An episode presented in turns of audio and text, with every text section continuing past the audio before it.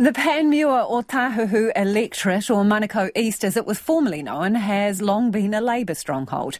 Labour MP Jenny Salesa has held the seat for three terms and has her eyes on a fourth. But she's found competition in this campaign against former Auckland councillor and mayoral candidate Efeso Collins, who's standing for the Greens and is a well-known figure in the area. National's new candidate also says it's not a given that the seat will still be red come October 14. Reporter Tom Taylor and camera operator Nick Monro have the story. At the southern end of the electorate in Otara town centre, people have a lot at stake in this election. They're worried about the cost of living, housing, and poverty. There's a range of views on which party is best equipped to deal with them, but one name keeps cropping up. I'm nearly 80 and I've seen Labour do things a lot more successfully than National. It's just been a ongoing thing for generations, Labour. Mm-mm. So you don't actually know why you really vote for Labour? Um, no, not really. I don't. Need... Labour support is so ingrained in Panmure Otahuhu that for some, it's almost unthinkable to vote any other way. Last election, incumbent MP Jenny Salesa secured 77% of the vote. In second place, Nationals candidate secured just 14%. At Otara's community centre, the Pacific groups gathered are staunch Labour voters.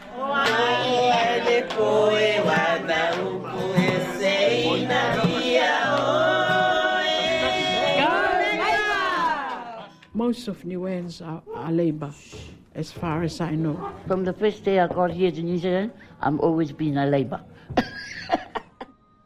Salesa doesn't underestimate the power of appealing to the Pacific community, who make up nearly half the electorate's population. Whenever there's a rugby or a rugby league game, um, Tongans congregate or come through to Otahuhu. Otahuhu is called Little Tonga. With more than half the electorate under the age of 30 at the last census, appealing to young people is also a crucial part of the campaign.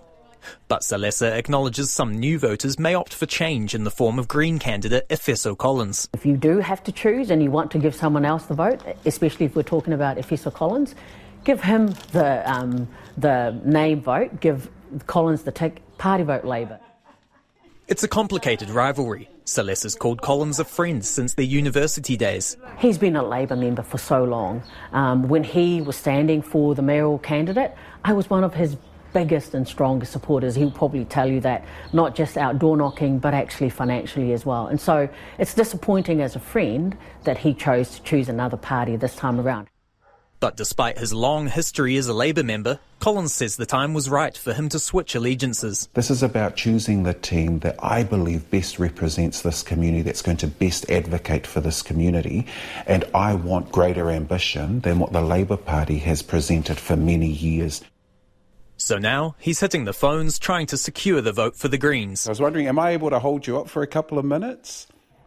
After a few answering machines, the first person he gets through to doesn't need any convincing. Oh, fantastic. That's fantastic. Oh, I'm glad. That's really good. Have you always supported the Green Party? For others, though, it'll be a harder sell. Collins is hoping he's a familiar enough face to appeal to voters who might otherwise automatically vote Labour. I think it's needed someone with profile because that that means the bridge is, is trusted. and I've established long, enduring relationships in the community, and people trust me. Up against the experienced politicians in the Labour and Green camps, the National Party's backing newcomer to politics Navtej Randhawa. The grocery store owner says when he's out door knocking, people tell him they're struggling to make ends meet.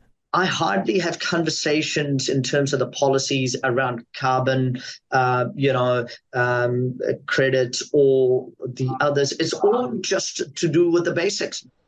Like Collins, he thinks young people are starting to have conversations with their Labour leaning parents about voting for someone else. It's not given that they are, you know, red seats. I don't believe in that. I think what we need to do is be more relevant and connect to how they feel.